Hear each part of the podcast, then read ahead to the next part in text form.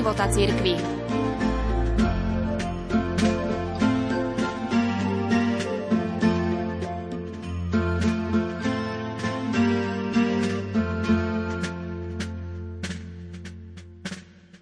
Od nástupu svätého otca Františka na čelo katolíckej cirkvi sa v médiách veľmi často, až doteraz, skloňuje slovo reforma cirkvi.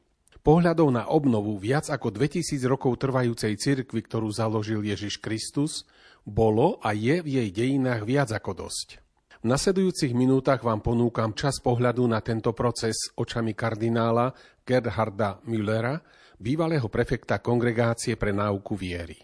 Hybnou silou tohto procesu odhumanizovania sa urobila horná vrstva politických elít, ktorá ovláda aj medzinárodné a európske inštitúcie.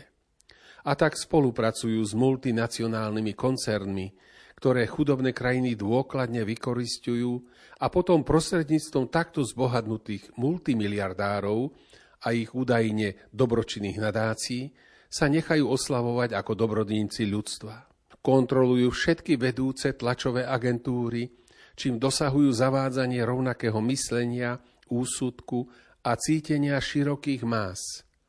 Keďže hospodárskymi manipuláciami majú k dispozícii neobmedzené financie, domnievajú sa, že vlastnia aj filozofické a teologické kompetencie, aby mohli zvyšku sveta vysvetľovať svet. Dokonca sa cítia morálne zaviazaní v neosvietenej náboženskej mentalite, zaostali národy Južnej Ameriky, Afriky a Ázie pre ich spásu poručníkovať. Miliardové nadácie produkujú tiež hneď aj jednotné náboženstvo sveta ako istý druh duchovného zjednotenia všetkých ľudí v materiálnom užívaní života a transcendentnosti, ktorá zostáva prázdnou. Každému poznaniu uzavreté absolútno je totiž v rôznych náboženstvách uctievané iba pod rôznymi menami osobne či bez mena. Na to sa však musí odstrániť náboženská sloboda. Sloboda totiž podľa ich názoru neznamená rozhodovať sa v náboženských a morálnych otázkach podľa svojho svedomia pred Bohom, ale má to byť náhľad do nariadení myslenia zástupcov týchto staronových náboženstiev mekého ateizmu. Používanie vlastného rozumu a jeho metafyzickej a morálnej síly úsudku sa tým stáva prebytočným a každý nárok na pravdu sa haní ako potenciálne násilie. Preto tiež nenávidia katolícku církev s jej dogmatickými pravdami, s jej morálkou nevyhnutnej platnosti Božej vôli o spáse, ktoré sú založené na Božom slove a duchu a nie na špekuláciách a úkladoch konečných duchov. Ako však môže byť viera ako osobný vzťah Bohu v pravde a slobode diktovaná ideologicky orientovaným komplexom peňazí a moci, bez toho, že by sa pozdvihla vo svojom byti. Kto má právo kontrolovať myslenie a čo oprávňuje výkon moci v násilne predefinovaných realitách? Môže štát meniť realitu spoločenstva muža a ženy v tele, živote a láske tým, že rozšíri pojem podstaty manželstva na sexuálne kontakty osôb rovnakého pohlavia a tým manželstvo v jeho vlastnom zmysle zhodí na prostý produkt spoločenských zvyklostí? Naši noví svetovládcovia nedokážu odolať ani pokušeniu vystatovať sa ako nová panská rasa, ktorá si nárokuje právo na život a smrť a hneď aj definuje odkedy a za akých podmienok je život hodný žitia, alebo musí byť zničený bez toho, aby sa telesného, ontologického a jurisdikčného nositeľa tohto života vôbec opýtali na jeho vôľu. Vyhlásiť usmrtenie dieťaťa v tele matky za ľudské právo v mene seba určenia ženy nemá z hľadiska teoretických poznatkov nejaký iný status ako ospravedlňovanie otroctva. Napríklad v južných amerických štátoch do 18. decembra 1865 tvrdení bez akéhokoľvek rozumu či empírie, že čierni Afričania nie sú plnohodnotnými ľuďmi. Je iba pokritectvom, keď sa verbálne ohradíme proti pravici a súčasne požadujeme a praktizujeme metódy fašistického a komunistického sociálneho darvinizmu.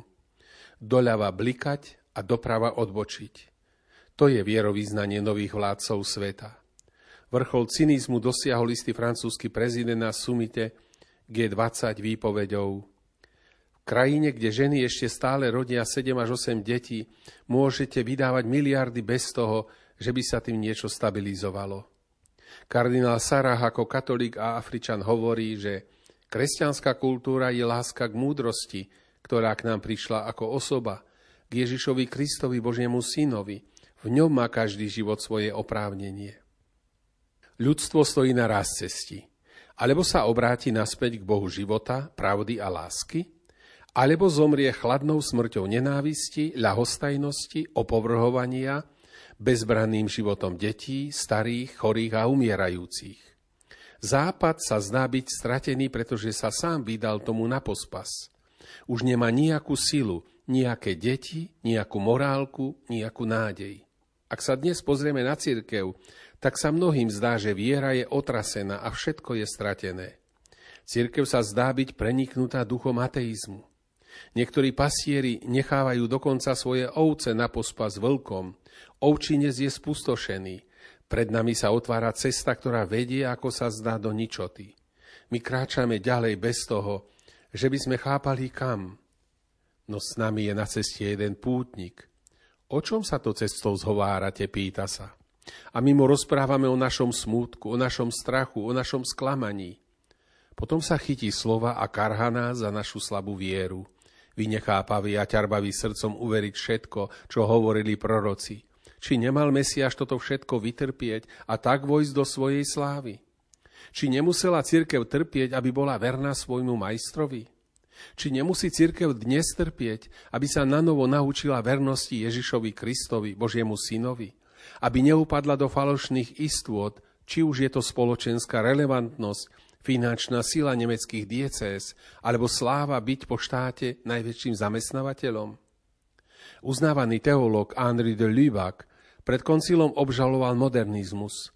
V knihe Paradoxy viery z roku 1944 píše Ide o to, že katolík nevklada svoju nádej do ľudí v cirkvi, ale má nádej iba v Bohu. Ak by bol apoštol Pavol pri konflikte v Antiochii vyslovil 20 krát horšie obvinenia proti Petrovi, bol by právom či neprávom postoj pilierov cirkvy 20 krát škandaloznejšie posudzoval. Dokážeme si predstaviť, že jeho viera v Krista by tým bola čo i len v najmenšom otrasená? Alebo že by ho tento škandál čo i len najmenšom mohol odsúdiť jedinej Kristovej cirkvi? Naša viera je dnes ešte stále rovnaká. Stojí na rovnakých základoch, horí rovnakým ohňom. Ten istý duch ho ponára do našich srdc. Je to stále ešte rovnaká cirkev, ona nás často sklame, rozčúli, robí nás netrpezlivým, zbavuje nás odvahy všetkým, čo je príbuzné našej vlastnej zhubnosti. No ona tiež plní medzi nami svoje nenahraditeľné poslanie a nenechá prejsť deň, aby nám nanovo nedarovala Ježiša Krista, v ktorom nás Otec oslobodzuje od moci temnoty a prenáša nás do kráľovstva Syna Jeho lásky. Kto nás odlúči od viery, od nádeje, od lásky Krista?